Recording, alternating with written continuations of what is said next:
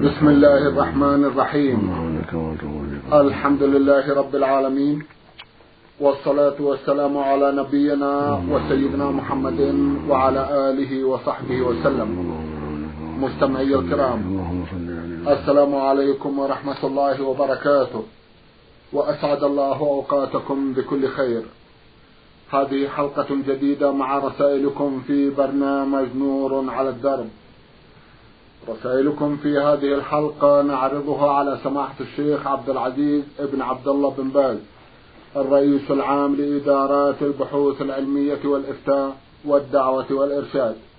مع مطلع هذه الحلقة نرحب بسماحة الشيخ ونشكر له تفضله بإجابة الإخوة المستمعين فأهلا وسهلا بالشيخ عبد العزيز. حياكم الله وبارك فيك. حياكم الله. أولى رسائل هذه الحلقة رسالة وصلت إلى البرنامج من المستمع محمد ابن عبد الغني السبطي المصري.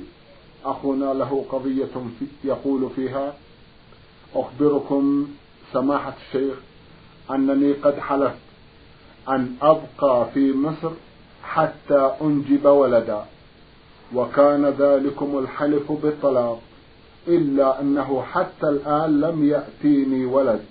وجهوني جزاكم الله خيرا كيف أتصرف؟ بسم الله الرحمن الرحيم. الحمد لله وصلى الله وسلم على رسول الله وعلى آله وأصحابه ومن اهتدى بهداه. أما بعد فهذا الطلاق يفسر على حالين. أحدهما أن تكون أردت إيقاع الطلاق إن خرجت من مصر قبل أن تنجب. فإن كنت أردت هذا فإنه يقع عليك طلقة إذا خرجت. يقع على زوجتك طلقة واحدة. ولك مراجعتها ما دامت في العدة. إذا كنت لم تطلقها قبل هذا طلقتين. هذا إذا كنت أردت إيقاع الطلاق إن خرجت قبل أن تنجب. الحال الثاني أن تقصد حتى نفسك على البقاء حتى تنجب ولم تريد إيقاع الطلاق وإنما أردت حتى نفسك على البقاء حتى تنجب فهذا يكون في حكم اليمين في أصح قولي العلماء. كما اختار ذلك أبو العباس شيخ الإسلام ابن تيمية رحمه الله وجماعة. وروي عن جماعة من السلف ما يدل على ذلك. وهذا القول هو الأصح. إذا كنت أردت حث نفسك على البقاء في مصر حتى تنجب ولم تريد إيقاع الطلاق. إن خرجت ولم تنجب فهذا يكون في حكم اليمين لقول النبي صلى الله عليه وسلم إنما الأعمال بالنيات وإنما لكل امرئ ما نوى. وهذا كلام محتمل فالنية تفسره. نعم. جزاكم الله خيرا وأحسن إليكم. بعد هذا رسالة وصلت إلى البرنامج من اليمن محافظة حضرموت باعثتها إحدى الأخوات تقول ميم عين سين باكردس. تسأل وتقول من عادات أهل قريتنا في اليوم الثاني من الزواج يقومون بتقريب إصبع رجل يقومون بتقريب إصبع رجل الزوج مقابلا ومماسا له إصبع رجل المرأة ويذبحون عليها شاة فما حكم ذلك؟ هذا عمل لا أصل له؟ بل هو باطل والواجب تركه. نعم. جزاكم الله خيرا. ومن العادات أيضا أنهم يذبحون كبشا في محل المكان الذي يقع عليه المولود عند ولادته. ما حكم الشرع في ذلك؟ كذلك هذا باطل منكر بدعة يجب تركه. يقول النبي صلى الله عليه وسلم من أحدث في أمرنا ما ليس منه فهو رد يعني في ديننا. وهذا لا أصل له في الدين أن يذبح في مكان المولود ذبيحة. ويقول صلى الله عليه وسلم من عمل عملا ليس عليه أمرنا فهو رد يعني فهو مردود. نعم. جزاكم الله خيرا. يسأل عن حكم استخدام الأسنان الصناعية. ما حكم ذلك؟ جزاكم الله خيرا. ولا سيما إذا كان من أجل الزينة. الأسنان الصناعية لا بأس بها إذا كانت من غير الذهب للرجل.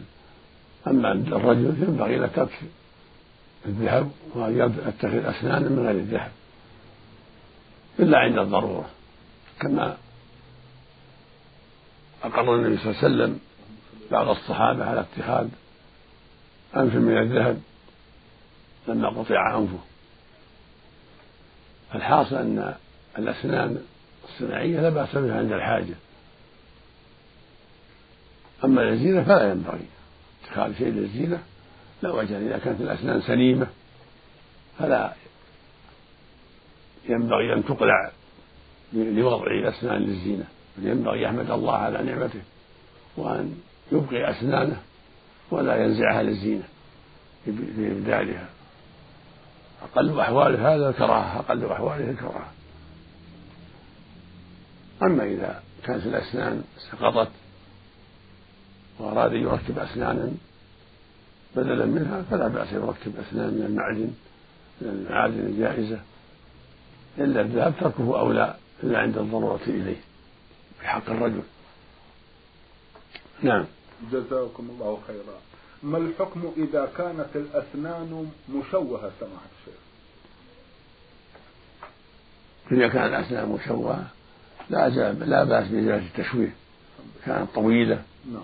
أو متقدمة أو متأخرة يعدلها لا بأس. نعم. جزاكم الله خيرا وأحسن إليكم. بعد هذا رسالة وصلت إلى البرنامج من أحد الأخوة المستمعين المقيمين في المدينة المنورة يقول إبراهيم عمر نصير سوداني. أخونا يسأل ويقول أسألكم سماحة الشيخ عن شخص أدرك مع الإمام الركعتين الأخيرتين في صلاة العصر.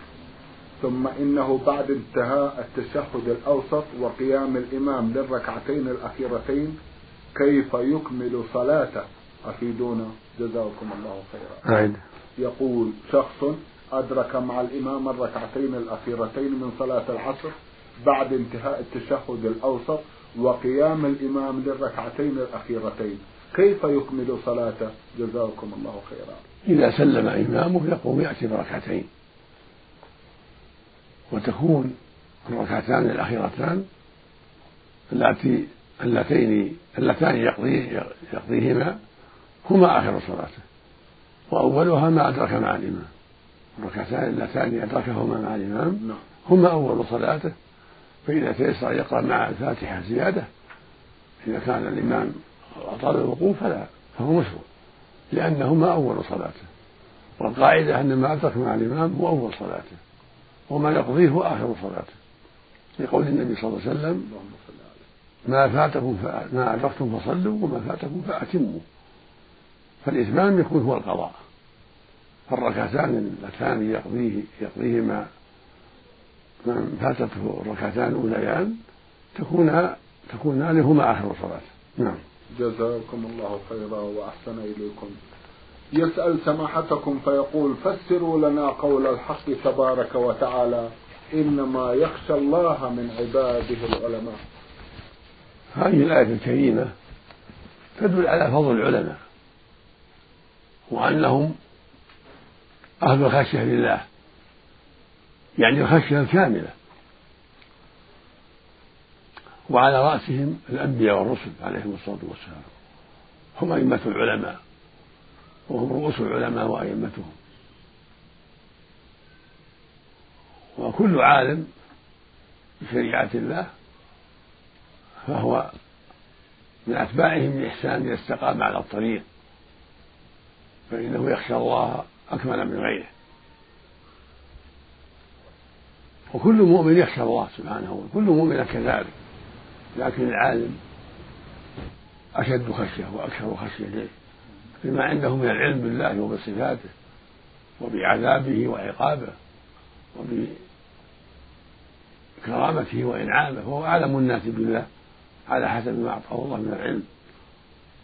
فالعلماء هم ورثة الأنبياء وهم أكمل الناس خشية لله عز وجل بعد الأنبياء والرسل.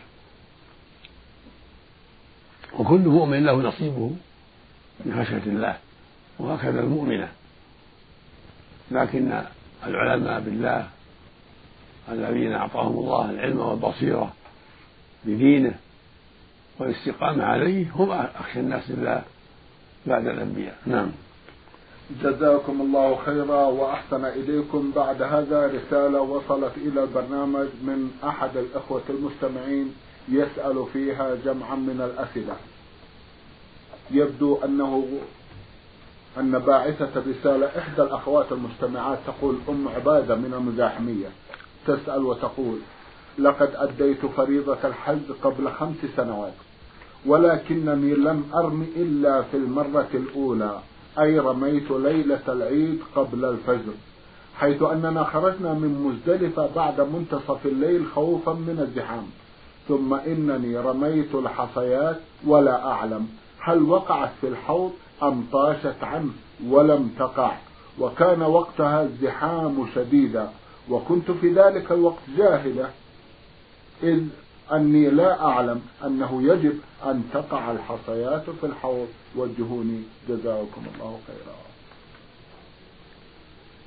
أي سؤالها تقول لقد أديت فريضة الحج قبل خمس سنوات ولكني لم أرمي إلا في المرة الأولى. أي رميت ليلة العيد قبل الفجر حيث أننا خرجنا من مزدلفة بعد منتصف الليل خوفا من الزحام. ثم إنني رميت الحصيات ولا أعلم هل وقعت في الحوض أم طاشت عنه ولم تقع. وكان وقتها الزحام شديدا وكنت في ذلك الوقت جاهلة أنه يجب أن تقع الحصيات في الحوض. وتكمل السؤال لو تكرمتم سماحة الشيخ فتقول كما أنني لم أرمي في اليوم الثاني والثالث وإنما وكلت أخي للرمي عني وذلك خوفا من الزحام فقط كما أنني كنت جاهلة بأنه على المرأة أن ترمي بنفسها ولا توكل إلا لعجزها عن ذلك. أفيدوني ما الذي يجب علي في رمي للحصيات؟ حينما كنت لا أعلم هل كانت تقع في الحوض أم كانت تطيش عنه وما الذي يجب علي في توكيلي لأخي في الرمي في اليوم الثاني والثالث هل يجب علي فدو أم ماذا؟ جزاكم الله خيرا. عليك عن جميع ذلك ذبيحة واحدة. عن ترك الرمي في اليوم الثاني والثالث وأنت قادرة وعن رمي اليوم الأول الذي شككت هل وصلت الحجرات إلى الحوض أم لا. المقصود أن عليك دما واحدا ذبيحة. جذع من الظان أو ثني من المعز كالضحية يذبح في مكة للفقراء عن ترك هذا الواجب لأن لا بد من العلم بوقوع الحصى في المرمى أو غلبة الظن بذلك. نعم. جزاكم الله خيرا وأحسن إليكم. أين تذبح هذا الهدي؟ في مكة في نعم. مكة. للفقراء. نعم. بارك الله فيكم وأحسن إليكم. إن لم تكن في مكة توكل سماحة نعم بنفسها أو بوكيلها بارك الله جزاكم الله خيرا. تسأل أختنا هل يجوز للمعلمة قبول الهدية من من الطالبات؟ وإذا كان لا يجوز لها ذلك فهل يجوز قبولها بعد انتهاء العام الدراسي وتسليم النتائج؟ وإذا كان ذلك أيضا لا يجوز فهل يجوز لها قبولها من الطالبات؟ بعد انتهاء مدة تدريسها في تلك المدرسة إذا أرادت الانتقال من هذه المدرسة لمدرسة أخرى؟ الذي ينبغي للمعلمة ترك قبول الهدايا لأنها قد تجرها إلى الحيف وعدم النصح في حق من لم يهدي والزيادة في حق المهدية والغش فالأحوط للمؤمنة في هذا ألا تقبل الهدية من الطالبات. بالكلية. لأن ذلك قد يفضي إلى ما لا تحمد عقباه. والمؤمن يحتاط لدينه ويبتعد عن أسباب الريبة والخطر. أما بعد انتقالها من المدرسة إلى مدرسة أخرى هذا فلا يضر ذلك لأن الريبة قد انتهت حينئذ والخطر مأمون. وهكذا بعد فصلها من العمل إذا أهدوا إليها شيئا فلا بأس. نعم. جزاكم الله خيرا وأحسن إليكم. من المستمع عبد الله محمد. عبد الله يمني من بيحان مقيم في الرياض. صدر رسالته سماحة الشيخ بقوله إنني أحبكم في الله. ثم يسأل سماحتكم فيقول ما حكم بيع السلعة لزبون؟ وبعدما يوافق على سعرها أأتي بها من محل ثان وأنا متأكد من كسبي. وجهوني جزاكم الله خيرا. أعد سؤاله يقول ما حكم بيع السلعة لزبون؟ وبعدما يوافق على سعرها أأتي بها من مكان آخر إذ أني متأكد من الكسب وقد صدر رسالته بقوله إني أحبكم في الله. أما المحبة في الله فنقول أحبك الله الذي أحببتنا له الاتحاد بالله من أفضل القربات. يقول النبي صلى الله عليه وسلم سبع يظلهم الله في ظله. يوم لا ظل إلا ظله. إمام عادل وشاب نشأ في عبادة الله ورجل قلبه معلق بالمساجد. ورجلان تحابا في الله اجتمع على ذلك وتفرقا عليه. ورجل دعته امرأة ذات منصب وجمال فقال إني أخاف الله. ورجل صدق بصدقة فأخفاها حتى لا تعلم من شماله ما تنفق يمينه ورجل ذكر الله خاليا إذ ما عنده أحد ففاضت عيناه يعني خوفا من الله. نعم. كل هؤلاء يظلهم الله في ظل يوم لا ظل إلا ظله. ومنهم المتحابون في الله. ويقول النبي صلى الله عليه وسلم يقول الله يوم القيامة أين المتحابون بجلالي؟ اليوم أظلهم في ظلي يوم لا ظل إلا ظلي. جعلنا الله وإياكم وسائر إخواننا من المتحابين فيه سبحانه وتعالى. أما بيع السلعة قبل أن تشتريها هذا لا يجوز. لا يجوز الإنسان يبيع ما ليس عنده. يقول النبي صلى الله عليه وسلم لا يحل سلف وبيع ولا بيع ما ليس عندك. وسأله حكيم بن حزام رضي الله عنه قال يا رسول الله الرجل يأتيني يريد السلعة وليست عندي. فأبيعها عليه ثم أتى فأشتريها. فقال صلى الله عليه وسلم لا تبع ما ليس عندك. فأنت إذا أردت البيع تشتري أول السلعة. فإذا قبضتها وحزتها وصارت عندك تبيع بعد ذلك. وتقول لمن طيب إليك اصبر حتى أشتريها. فإذا شريت السلع عندك وصارت في حوزتك وقبضتها تبيع على من شئت نعم جزاكم الله خيرا وأحسن إليكم يسأل سؤالا آخر فيقول سماحة الشيخ ما الحكم إذا كان عندي بضاعة وأخفيتها هل يجوز ذلك أو لا؟ عيد عيد ما الحكم إذا كان عندي بضاعة وأخفيتها هل يجوز ذلك أو لا؟ هذا فيه تفصيل كان إخفاؤك لها من أجل الإغلاء على الناس والاحتكار يعني يضرهم إخفاؤها واحتكارها فلا يجوز لك. الرسول صلى الله عليه وسلم قال لا يحتكر إلا خاطئ يعني إلا آثم. أما إن كان إخفاؤها وعدم بيعها لا يضر الناس فلا بأس أن تدخر سلعا عندك إلى وقت آخر حتى تبيعها في وقت آخر. إذا كان هذا لا يضر الناس. نعم. جزاكم الله خيرا وأحسن إليكم. أحد الإخوة المستمعين بعث برسالة يسأل فيها سماحتكم عن أمرين. الأمر الأول هو يقول فيه عند هطول المطر وخاصة في المساء يؤذن لصلاة المغرب. وبعد تأدية الصلاة تقام صلاة العشاء جمعا وذلك رأفة بالمصلين من أجل المطر. هل يجوز ذلك مع أن الوقت تغير عن الماضي وأصبح كل شيء مجهز لدى البعض مثل المواصلات وما أشبه ذلك؟ نعم رخصة من الله. فإذا جاء وقت المطر لا بأس بالجمع رخصة. يستحب الجمع. من أجل رحمة الناس والتيسير عليهم وعدم إلجائهم إلى التأذي بالخروج. ولو لم يجمعوا جاز الإنسان يصلي في بيته. وقد ثبت عنه صلى الله عليه وسلم أنه أمر بالصلاة في البيوت عند وجود المطر أن صلوا في رحالكم. فالحاصل أنه إذا صار في الوقت مطر أو دحر في الأسواق وزلق وطين فإن السنة الجمع بين الظهر والعصر والمغرب والعشاء. ومن لم يجمع أو شق عليه الخروج فله الصلاة في بيته عذر في ترك الجماعة. نعم. جزاكم الله خيرا وأحسن إليكم. يسأل فيقول هل يجوز ذبح شاة أو دجاجة في البيت الجديد قبل النزول فيه؟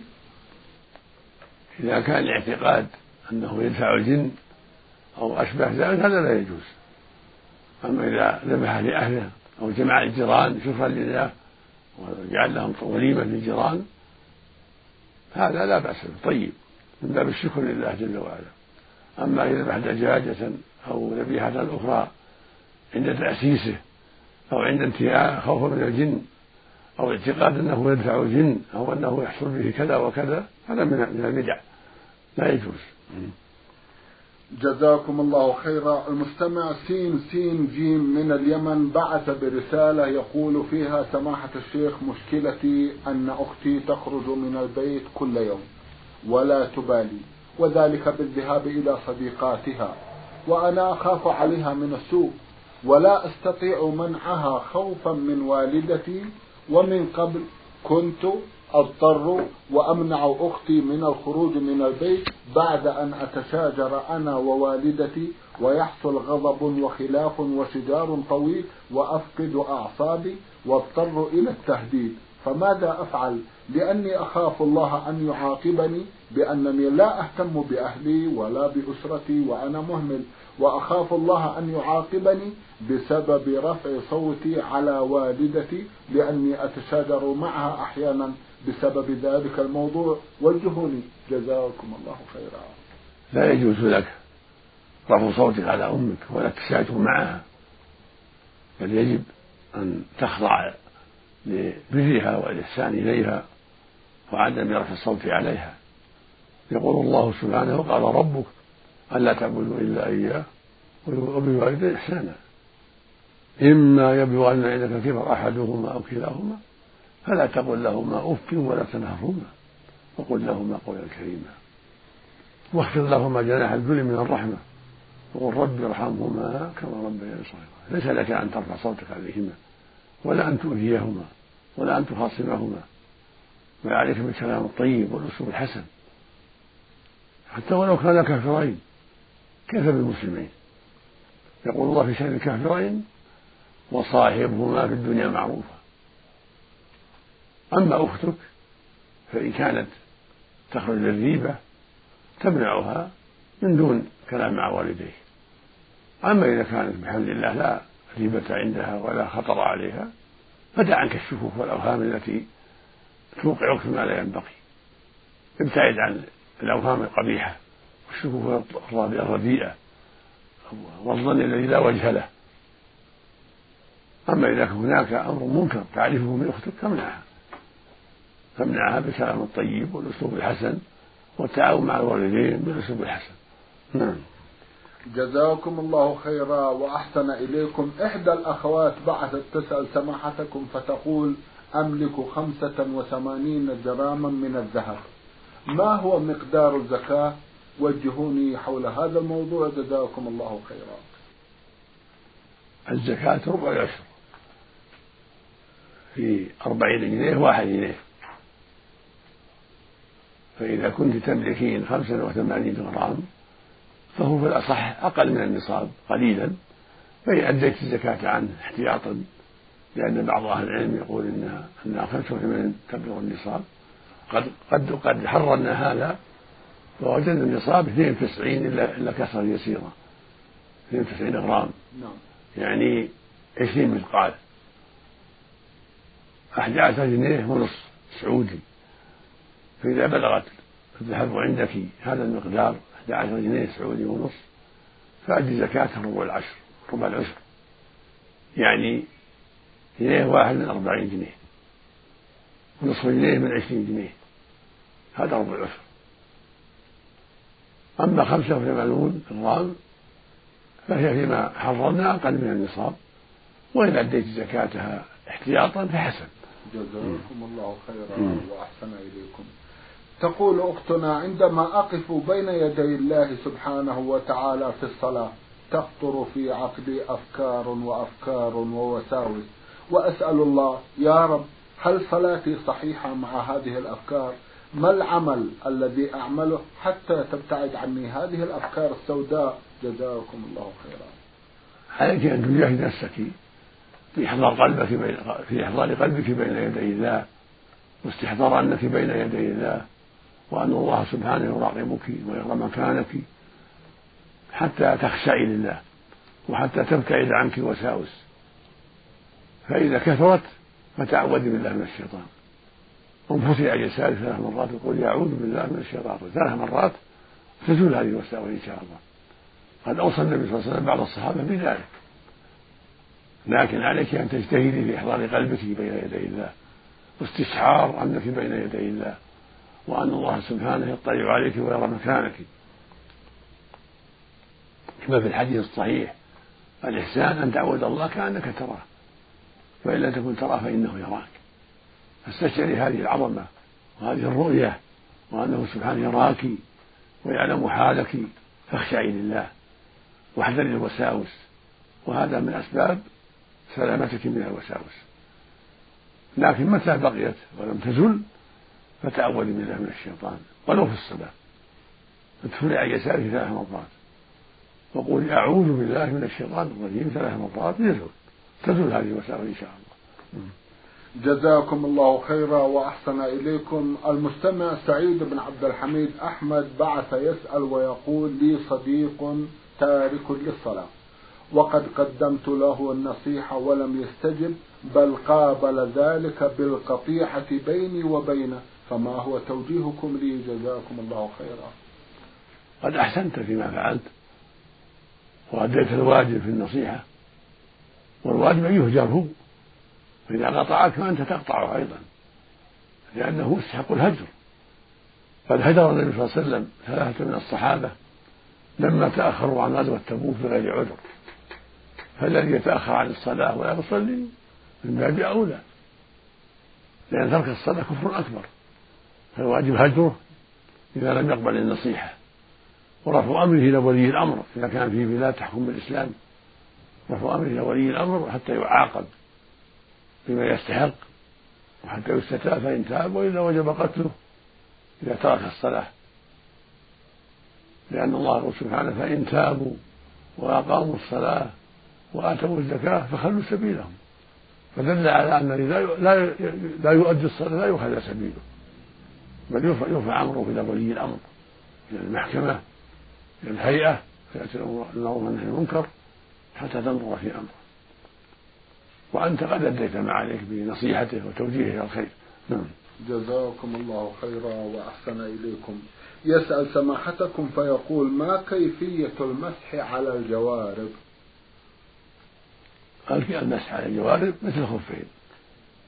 الخفان من الجلد. والجوارب من القطن ونحوه. فيمسح على ظاهرهما. يضع اليمنى على قدم اليمنى ويده اليسرى على قدم اليسرى. يمسح على إذا مسح رأسه وأذنيه فإنه يمسح الجوربين والخفين. يضع يده اليمنى كفه اليمنى على ظاهر قدمه يمسح على قدم اليمنى ويضع يده اليسرى على قدم اليسرى ويمسح. ويكفي. نعم. جزاكم الله خيرا. سماحة الشيخ في ختام هذا اللقاء أتوجه لكم بالشكر الجزيل بعد شكر الله سبحانه وتعالى على تفضلكم بإجابة الإخوة المستمعين وآمل أن يتجدد اللقاء وأنتم على خير.